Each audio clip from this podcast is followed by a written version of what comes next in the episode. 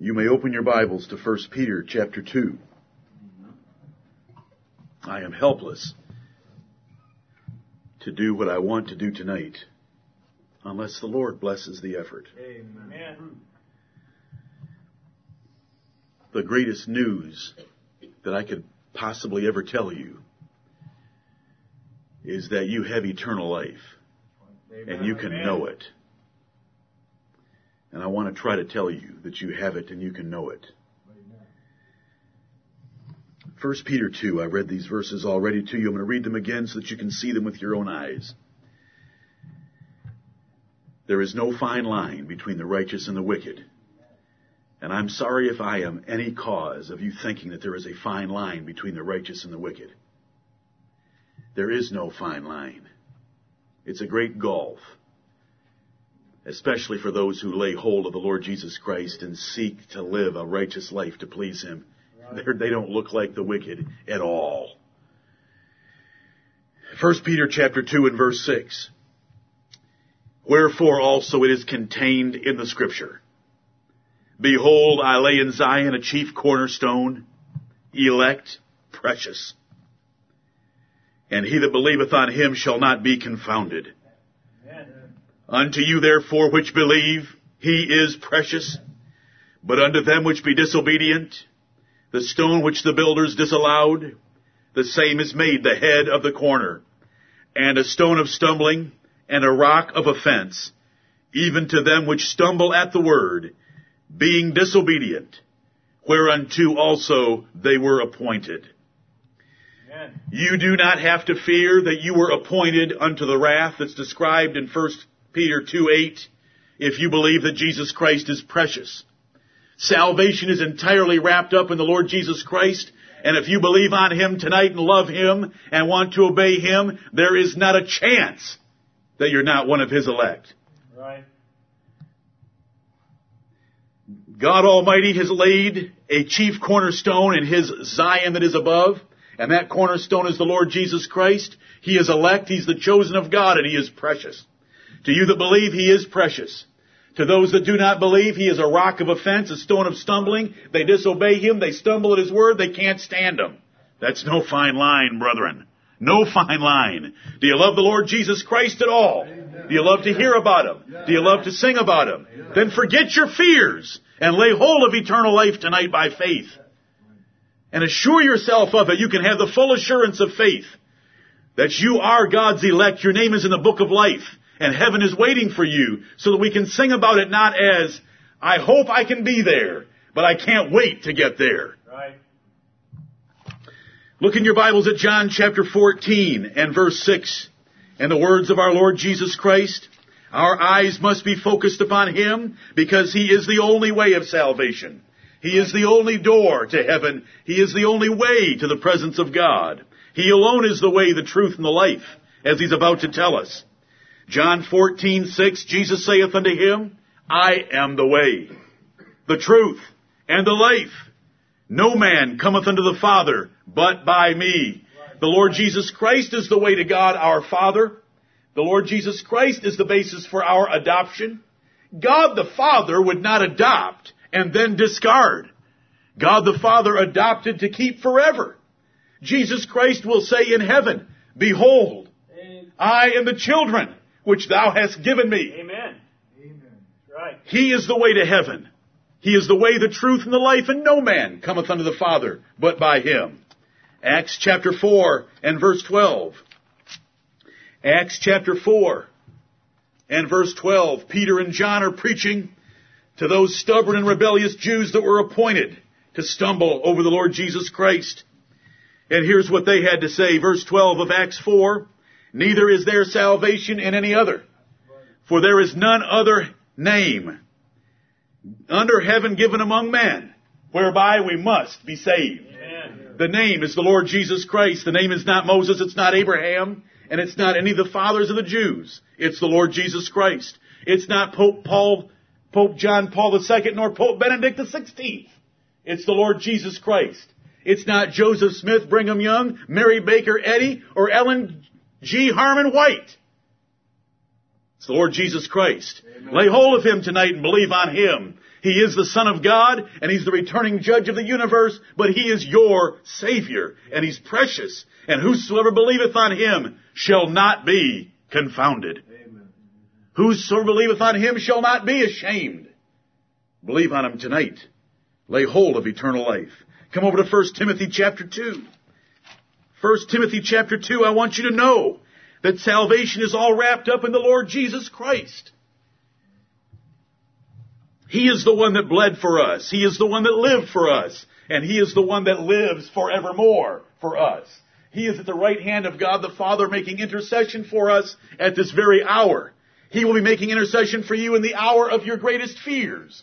He will be making intercession for you when you pass through the curtain of death.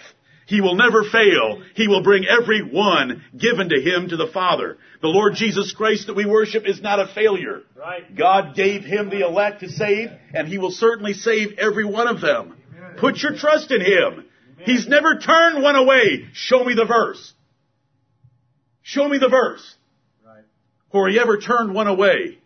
And if you think Matthew 7 is talking about anyone that ever believed in the Lord Jesus Christ, you are grossly mistaken. When He said, many will say unto me, they never put their trust in the Lord Jesus Christ, nor laid hold of Him. They were self-justifying, self-righteous Pharisees who hated and despised other men and thought that they were better and deserved heaven. Let's come as humble, poor sinners and beg Him for mercy. He'll never forsake one that begs for mercy. 1 Timothy chapter 2 and verse 5, Paul told Timothy, two ministers, rejoicing in the goodness of God and their salvation. For there is one God. Do you believe that? Amen. And one mediator between God and men, the man, Christ Jesus. Amen. That's our mediator. There is a man between us. He will not let any be lost that comes to Him and begs Him for eternal life and puts their trust in Him. And I'll explain exactly what I mean by that before I'm done. Come back to John chapter 6. And verse 37. John chapter 6 and verse 37. I have preached this chapter to you not too many months ago. I hope that you can remember enough that I don't have to take time on the context. John 6:37. All that the Father giveth me shall come to me. I want you to understand that salvation is based on the fact that God gave you to Jesus Christ to save before the world began. Amen. God was not surprised in the Garden of Eden that Adam and Eve sinned. God did not invent the idea of Jesus Christ dying because He got surprised by Adam and Eve's sin. Before He even created Adam and Eve, He had already chosen you in Christ Jesus before the world began and given you to Christ. He allowed sin to come into the world in order to display His magnificent salvation upon the elect and to let the others get what they deserve and what we all deserve. That's the gospel of Jesus Christ. That's the certainty of the truth of this book. Amen. Men today do not want to teach the doctrine of election or the doctrine of predestination because it does not make friends with the world. We don't want to make friends with the world. We want to make friends with God. Amen. And so we are going to preach, believe, and trust His gospel. And it has election in it. And here it is in 6:37, all that the Father giveth me shall come to me. We know that all don't come, so we very clearly understand that not all were given to Jesus Christ. Right. But you were, brethren, Amen. Because you've come to Jesus Christ. And I have preached this to you. All that the Father giveth me shall come to me, and listen to these words. And him that cometh to me, I will in no wise cast out. Amen. Is there comfort in those words or not? Amen. Show me a verse where He ever cast anyone out that came to Him and fell on His feet and confessed their sins. Him that cometh unto me, I will in no wise cast out. Right. Is no wise good enough for you? Or do you have a reason that He's going to cast you out? I've got verses for you before the night's over. For those of you whose hearts are condemning you, I have a verse because God knows that some of you have such a melancholy curse that your own hearts accuse you. But I want to tell you something. God is greater than your heart. Amen. And that's what the Bible tells me. God is greater than your heart, and He knows all things. Right. Amen. But that's getting ahead of myself. I want to stay right here and have you look at that verse. Him that cometh to me, I will in no wise cast out. Go to 1 John chapter 5. What in the world are the words of Jonathan Crosby going to do for the assurance of your souls? Let me tell you how much. None. None. So don't get tired of turning the pages tonight, because my words can't give you assurance, but I'll tell you someone's words who can. The comforting words of God in the pages of Holy Scripture. So then faith cometh by hearing, and hearing by the word of God. Right. That's why we turn the pages. 1 John 5:13. These things have I written unto you that believe on the name of the Son of God. Do you mean that John wrote his letters to believers? Right. Amen. You mean he didn't write his letters to God haters? Right. Or is the New Testament written to believers? Amen. So he tells us right here. Look what he says. These things have I written unto you that believe on the name of the Son of God. Why is he writing? That ye may know that ye have eternal life. Why else is he writing? And that ye may believe on the name of the Son of God. Now, is that simple enough? The Bible is written to you and to me. It's to tell us that we have eternal life. Not how to get it, but that we already have it because of what he's done for us, and that we might believe yet more upon him. And tonight I say to you, believe. He's precious. Lay hold of him by faith, and lay hold of eternal life by laying hold of him. Because him that cometh unto me I will in no wise cast out. Right. Romans 10. You know how fast the time is going to go tonight in light of what I don't care how long this takes. If I have to quit tonight and start next Sunday, we'll do it again. If I have to quit then and do it again, we'll do it. I want you established, believing that your name is in the book of life. It's no fine line. I hope I can convince you of that from the words of Scripture. Right. Romans 10 and verse 11. For the Scripture saith, I wonder if we've encountered this verse before. I think we saw the Scripture saying something in 1 Peter chapter 2. Romans 10:11. For the Scripture saith, whosoever believeth on him shall not be ashamed. You're never going to be ashamed if you believe on the Lord Jesus Christ. His righteousness will be in your place when you stand before Almighty God. Amen. Your name will be in the book of life, covered with the blood of the Son of God. Put your trust in him. Whosoever believeth in him shall not be ashamed. Amen. Now let's come over to 2 Peter chapter 1. 2 Peter chapter 1. These are all introductory verses to lay a foundation, and we're just going to keep going. 2 Peter chapter 1, you know this one. I could read from verse 5 to the end of the chapter, because it's all rather related. But I think I can give you the comfort we need in verses 10 and 11. Wherefore the rather, brethren, give diligence to make your calling and election sure. For if ye do these things, there's only a small chance that you'll fall. For if ye do these things, ye shall never fall. Amen. And look what it says. For so an entrance shall be ministered unto you abundantly into the everlasting kingdom of our Lord and Savior, Jesus Christ. An entrance will be given to you abundantly into the eternal kingdom of heaven. Right. Abundant entrance. Not barely squeaking in, not crawling through a crack in the door or coming in through a window. An abundant entrance. Based on what? Doing these things. These things are 8 in number. They begin with faith in the first part of verse 5, where it says, and beside this, giving all diligence, add to your faith virtue, and to virtue knowledge. And it goes on and describes 8 things. 8 things that most of you in this room already do. You do them. Peter is telling you, give diligence to do them. Don't be unfruitful in the knowledge of Christ Jesus our Lord. It's one thing to shout amen. It's one thing to preach about Jesus Christ. But it's another thing to do the things that he wants us to do. And so Peter said, as long as I'm alive, I know that you already know these 8 things. I already know that you know how to make your calling and election sure. But I'm going to keep preaching the same message. I'm going to keep reminding you. You know what faith is. It's to believe that Jesus Christ is the Son of God. It's not a mystical experience. It's to believe that Jesus is God in the flesh that came and visited the earth, and He deserves your life.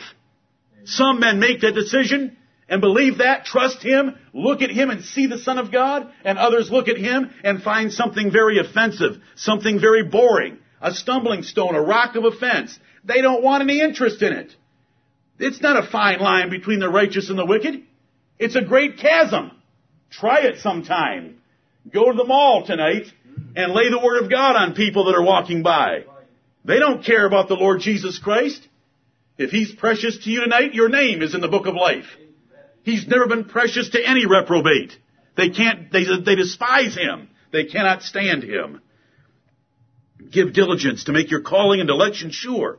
You can make your election sure, not to God, but to yourself, by doing these things. And if you do these things, you shall never fall. Nothing is ever going to happen in your journey to heaven. Nothing. There's going to be no holes in the road, no bridges washed out, no drawbridges up because He didn't like you. You are going to make it all the way. Amen. You'll never fall. This is the Word of God. I believe Genesis 1:1. In the beginning God created the heaven and the earth. I believe creation. I despise evolution. And I believe these verses right here. That if I do these things, I'll never fall. Right. I know that God, by the rest of the testimony of Scripture, knows I cannot keep them perfectly. But He knows that I can keep them in general. He knows that I can have a general character that is based on faith, that is based on virtue, that is based on knowledge, godliness, patience, temperance, brotherly kindness, and charity. And you can as well. And many of you already do that. You already do that. He just wants to exhort us to do more of it so that we can have greater assurance about eternal life that's waiting for us. Because that's the character of the Savior we're going to meet. He lived a life of faith. He added to that faith great virtue, and to that virtue He had great knowledge. And so forth and so on through the list of 8 things. It's not uncommon for God's people to question their salvation and worry about eternal judgment to come. It's not uncommon. I'll show you verses. What do you think that verse right there is for? You know that verse right there is for people who are not very sure.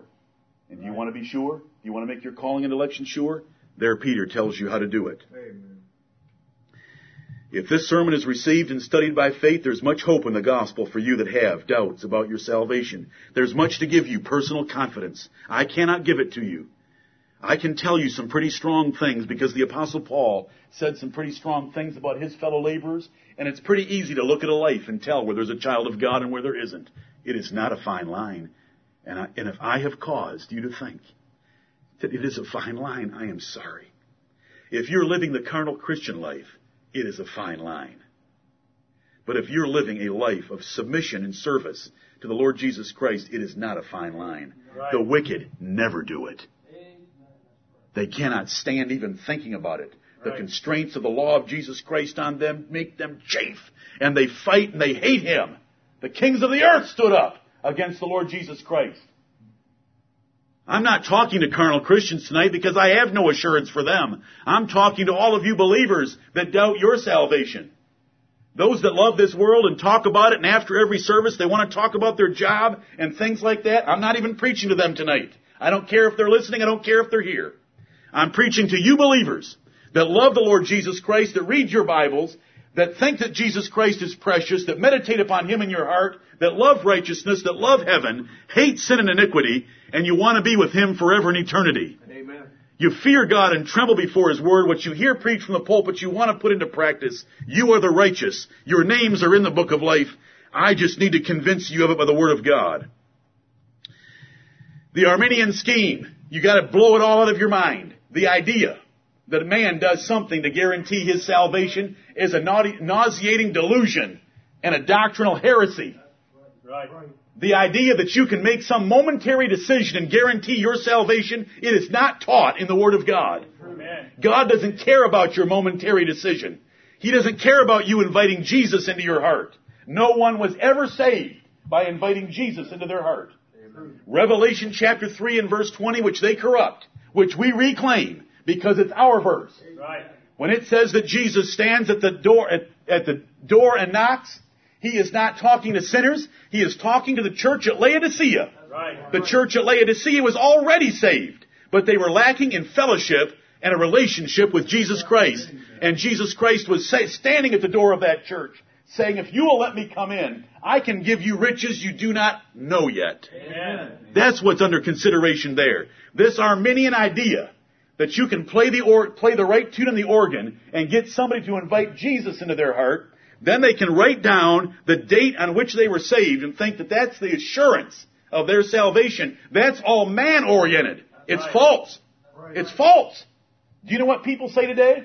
Do you know you're saved? The answer is yes. I did such and such when I was such and such years old. You're kidding me. I thought there was only one way to heaven. Amen. I'll tell you, when you get to heaven, nobody's going to be saying anything about what they did. Right. They're going to be singing everything about what he did. Amen. Worthy is the Lamb that was slain and hath redeemed us to God. The God of heaven has loved his elect from the foundation of the world. Right. He does not love those that are in hell, and he never did love them. That is an absurd blasphemy. That is taught by men that do not want to meet the God of heaven. That's right. The God of heaven does not love the men in hell. That's why they're in hell. If he loved them in hell, he would have delivered them from hell. He sent them to hell because that's what they deserve. The truth being told, we all deserve it. Right. But the God of heaven sent the Lord Jesus Christ to die for his elect. All that the Father gave him to die for. Jesus Christ didn't die for those in hell. If Jesus Christ died for those in hell, then what sins are they paying for? Right. That's right. Jesus paid for their sins. Amen. The ones that are in heaven. The ones that are in hell, no one ever paid for their sins. Right. They're in hell because of their sins. And then God the Father sent the Holy Spirit into our hearts in time to regenerate us and give us a new heart, whereby we cry, Abba, Father. And we turn our eyes heavenward. And we know that God is our Father, that we are his children, and that we want to live and serve for him. That's the Spirit that is sent into our hearts in regeneration. God does those three things only for his elect. The world teaches that he does those three things for all men. If that's the truth, then those in hell have as much right to sing about the love of God, the blood of Christ, and the work of the Spirit as those in heaven. And that's absurd. That's blasphemy. We got to blow all that out of your mind. You don't look back at anything you've done. You look at what Christ has done. Right. The Son of God has visited earth, and we lay hold of salvation by running to him. We lay hold of it. We don't earn it. We don't get it, and it doesn't start there. Salvation for the elect began before the world was formed. Amen. The price was paid for your sins 2,000 years ago on the cross of Calvary.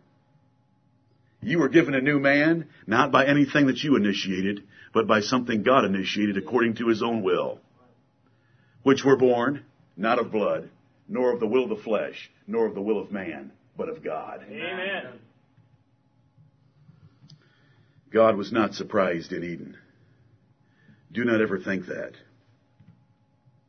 The great salvation is no fine line. Look at Romans chapter 9. Romans chapter 9.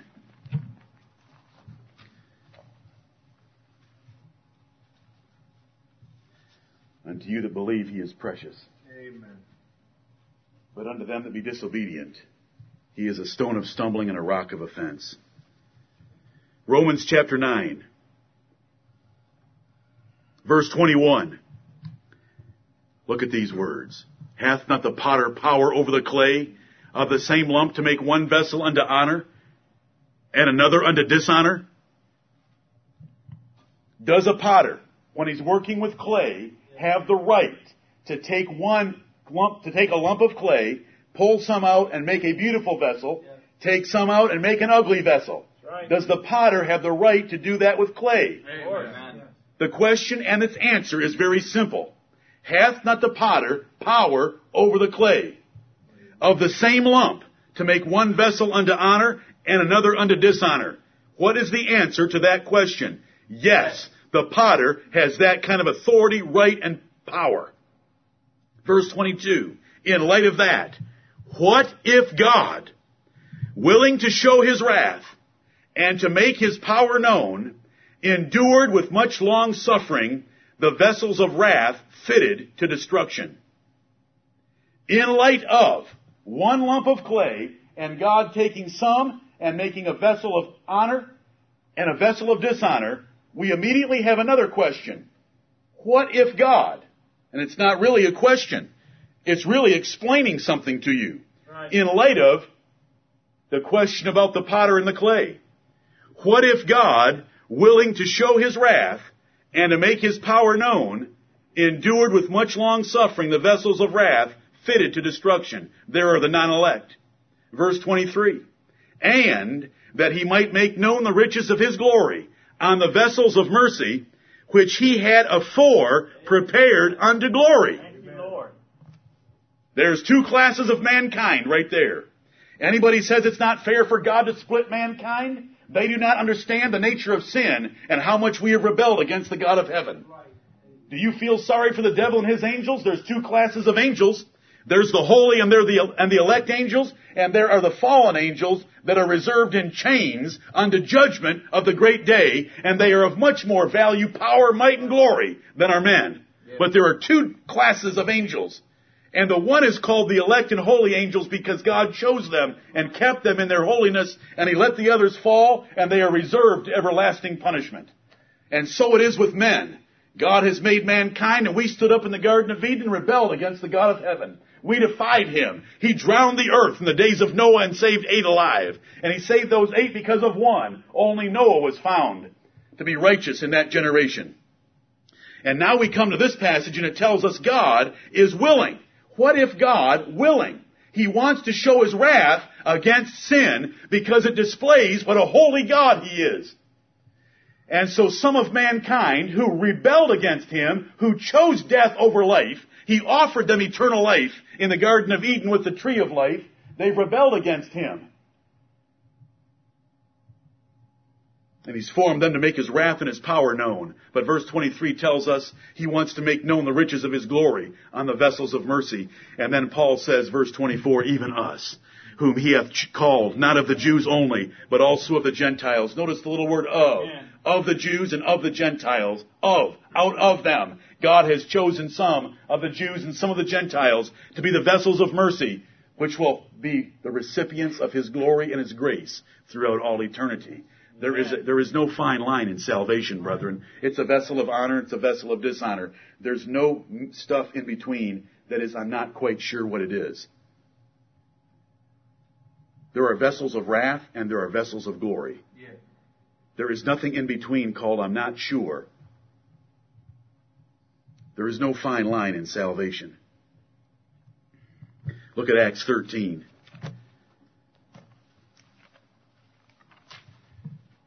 Do you know what a tithe is? Does everybody know what a tithe is? I'm not going to get more than a tithe done tonight. I don't care. Amen. Acts chapter 13. There's no fine line here. Right. Acts 13, verse 44. Oh, brethren, do you know where we are in Acts 13? We're in a city called Antioch, and it's not Paul's home church. Paul's home church was Antioch of Syria. We are across the Mediterranean Sea in Antioch of Pisidia. And the Apostle Paul has entered into a synagogue and sat down in the back. And when they were done reading the Scriptures, they said to Paul, do you have any word of exhortation for the people? And he said, I think I might have a few words to say. He stood up and asked them to lock the doors in the back, and he preached to them Jesus Christ. And here's what we read about this city. Verse 44, and the next Sabbath day, came almost the whole city together to hear the word of God. These are Gentiles, brethren, our ancestors. Right. But when the Jews saw the multitudes, they were filled with envy and spake against those things which were spoken by Paul, contradicting and blaspheming. Then Paul and Barnabas waxed bold and said, it was necessary that the word of God should first have been spoken to you.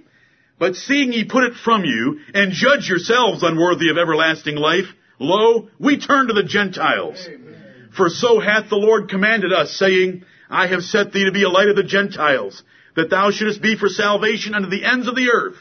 And when the Gentiles heard this, they were glad, Amen. And glorified the word of the Lord, and as many as were ordained to eternal life believed. Amen. When a man believes the gospel, it's because God ordained him to eternal life.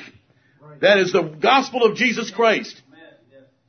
He looked at those Jews that were disobedient of the word, those Jews that considered Jesus Christ a stumbling block, a rock of offense. They despised him. Look at what it says about their character. They were filled with envy. They spake against whatever Paul said. They contradicted it, contradicting and blaspheming. Don't try to tell me there's a fine line between the righteous and the wicked. Right. The Apostle Paul turned to them and waxed bold in the Spirit and said, you have judged yourselves unworthy of everlasting life. Right. God never purposed to give it to you, but you've judged yourselves unworthy of it by your own rights. Because look at the way they treated the preaching of Jesus Christ. But then the Gentiles were glad. Yeah. Do you get glad at the preaching of Jesus Christ? Yeah. Do you believe Jesus? Do you know what it means about you? You were ordained to eternal life. Right. Praise the Lord. Yeah. Look at the difference. There's not this mass in between. Because when Jesus Christ is pressed upon men, they either believe him or they hate him. I mean the Jesus Christ of the Bible. Right. Listen, the Jesus that's preached in this world, you can make anyone like him. That effeminate little faggot that hangs in the pictures of so many people's homes. That is not the Jesus of the Bible. Amen. We are told in 2 Corinthians chapter 11 that the world is preaching another Jesus, another gospel by another spirit. We are going to preach the Jesus Christ of the Bible. And the Apostle Paul preached him, and look at the difference in the response. Yes. I don't know of anyone in here who contradicts and blasphemes and gets envious and speaks against everything that is spoken in the gospel. But that was a mark of those that judged themselves unworthy of everlasting life. I believe that many of you, most of you, are glad and glorify the word of the Lord. I heard it glorified several times tonight. Do you know why you glorified the word of the Lord? There's few men left that love to glorify this book. All they want to do is rewrite it and come up with a new version and see if they can make some dollars. There's no fine line, brethren. There's no fine line. Look at 1 Corinthians chapter 1. 1 Corinthians 1, just a few more. I am sorry about the conditions. Not really. 1 Corinthians 1:18, for the preaching of the cross is to them that perish foolishness, but unto us which are saved, it is the power of God. Amen. Now hold on to make sure we understand that verse. To those that are saved, is the gospel a power by itself, or to those that are saved, they perceive and understand and see in the gospel the power of God. Right. That's what it means. How do we know that's what it means? Because of the first half of the verse that says, the preaching of the cross is to them that perish foolishness. Is the gospel actually foolishness? Never. Is the gospel ever foolish? No. Never. But unto them that perish, it is foolishness because they receive it as foolishness. They hear about a God in heaven thinking men are sinners and that if they don't repent, they're going to hell, and Jesus Christ coming to die on the cross to pay for their sins, being raised from the dead, sitting in heaven, and God's going to come back and judge the earth. Right. Right. Tell me another one. And they laugh about it. For the preaching of the cross is to them that perish foolishness. Those that are lost and going to hell think the preaching of this gospel of Jesus Christ of Nazareth is a foolish and stupid thing. But unto them which are saved, they receive it and understand it and believe it and see it as the power of God in saving men. That is no fine line. You do not have to wonder about it. I'm not mad at anyone. I don't know how to preach quietly. I'm not mad at anyone. Preach it, brother. Except error. And you're doubting souls. 1 Corinthians 1:18, look at that verse. You know, that verse should be enough. For the preaching of the cross is to them that perish foolishness. That's why our congregation is so small. But unto us which are saved, it is the power of God. Someone who is already saved. Someone who is saved, like those in 1 John chapter 5 and 13, When they hear the preaching of the cross, all they can see is the power of God. Look at the power of God in the virgin birth of our Lord and Savior, Jesus Christ. Look at the power of God in giving him so much understanding that when he was 12, he could confound the doctors of the law. Look at the power of God in allowing him to walk through a crowd and they couldn't even touch him. Look at the power of God that rent the rocks when he hung on the cross of Calvary. Look at the power of God when he said, "I am he," and they all fall backward in the Garden of Gethsemane. Don't you see the power of God? They laid him in the tomb. They sealed it with a Roman seal. And he rose from the dead 3 days later. Amen. Do you see the power of God in the gospel?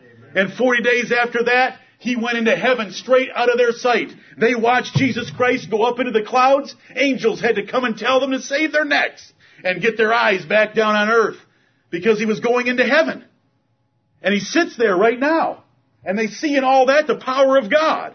Then in 70 A.D., those men that put him to death, that made up false accusations against him in the courts of Pilate and Herod, the Roman armies came under the direction of the Lord Jesus Christ, who had a subordinate named Titus Vespasian Caesar, and wiped that city from the earth. The city of Jerusalem was wiped out after Jesus Christ had told exactly how it would happen. They saw in the gospel the power of God. Right. Because Jesus said, "This gospel of the kingdom shall be preached in all the world, and then shall the end come." And I'm going to tell you something. Everyone on earth that believed that Jesus Christ was precious was reading the daily accounts of what was happening in Judea, because God wiped out his enemies. He had said he would do that, and he did do it. The gospel was preached by the apostles before 70 A.D., and then the end came, the end in that context being the end of Jerusalem. Right. When you hear the gospel of the Lord Jesus Christ, do you receive in it? Do you see in it? Do you understand from it the power of God? Right. You know what? According to just this one text, that tells me that if it's the power of God to you, you're already saved. No one else would even want to hear the story. Amen. If Rick Warren tried to preach the way we do to his 20 or 30,000, you know, because I'm not charming and eloquent like Rick Warren, 10,000 would disappear. So we're down to 20, we're down to 10. We're down to 10,000. Then he would tell them about God electing a people before the foundation of the world and saving them and not losing a single one of them. And we're down to 500. And then he would lay on the 500 that are left what they ought to be doing to please that God of heaven. And everything we've been doing in this church is an invention of men. And we ought to humble ourselves and fast and pray and ask God to have mercy upon us. They'd be down to about our number. Because of this verse. The preaching of the cross is them that perish. Do you know how powerful that cross is? Do you know how much it affects of your life? The Apostle Paul said, "God forbid that I should glory save in the cross of our Lord Jesus Christ, by whom the world is crucified unto me, and I unto the world." The cross is a whole lot more than believing that Jesus died on it for your sins. The cross also includes, what are you going to do to live for that Jesus? Right. That's the cross of Jesus Christ. And when you hear it, do you see it at the power of God? One more verse. 1 John chapter 3. One more passage. 1 John chapter 3. I'm sorry for going so slowly, but I really don't care. I am sorry. Because there's so much to get, there's so much more. But do you understand? It is no fine line in the response to the gospel. I hear some. Just a second. I'm getting a word of wisdom. The word of wisdom is, some of you say, well, the reason I believe the gospel and that I enjoy the gospel is because I was brought up in a home that taught it to me since I was a child, and it's not really a work of grace or a work of God in my heart. I wonder if Isaac ever accused Abraham of that. I wonder if Jacob accused Isaac of that. I wonder if Judah, Reuben, Simeon, Levi, and the rest accused Jacob of that. I wonder if Caleb accused Judah of that. I wonder if David accused Jesse of that. Let me tell you something about God's election. It runs in families. Right. Election runs in families, so it shouldn't surprise you one bit. But I'll tell you something. You can have an elect family of God, and once in a while, God will demonstrate the power of grace, and someone will despise the Jesus Christ, the Bible, within a family that was taught the truth from the beginning. Right. Don't give the Lord excuses like that, and don't let your own soul lie to you. 1 John chapter 3. I asked you to read it last night in my preparatory email for all of you. I would suggest that you read it again this week. I want to tell you that verses 1 through 10 describe the fact that righteous living is how you know that you have eternal life. Look at verse 6. Whosoever abideth in him sinneth not. Whosoever sinneth hath not seen him, neither known him. Verse 8. He that committeth sin is of the devil. Verse 9. Whosoever is born of God doth not commit sin, for his seed remaineth in him, and he cannot sin because he is born of God. In this the children of God are manifest, and the children of the devil. Now let me ask you something. Is it a fine line between the children of God and the children of the devil? Is that a fine line? Or is that the very opposites? Right. These verses here that say, he sinneth not. Do you know what happens? God's people come along and read a verse like that. He that committeth sin is of the devil. Whosoever is born of God doth not commit sin. And they think, well, then I'm a child of the devil. Because I've sinned. I sinned once yesterday, and I sinned 3 days ago. Or I sinned an hour ago. But did that sin bother you? Did you confess that sin? Did you repent of that sin, and did it vex you that you had committed that sin? And did you purpose in your heart before God you didn't want to do that sin again? Right. That's what it's talking about here. Amen. Can I prove that? Can I prove that within the book of 1 John that he did not mean that anyone was going to be without sin? Yes. From chapter 1 and verse 8, it says, if we say that we have no sin, we deceive ourselves. The truth is not in us.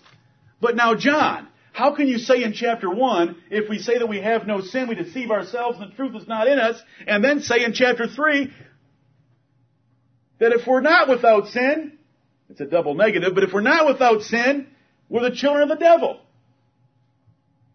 How can you say that? And the way we understand it is by going to 1 John chapter 3 and understanding a lifestyle of sinning.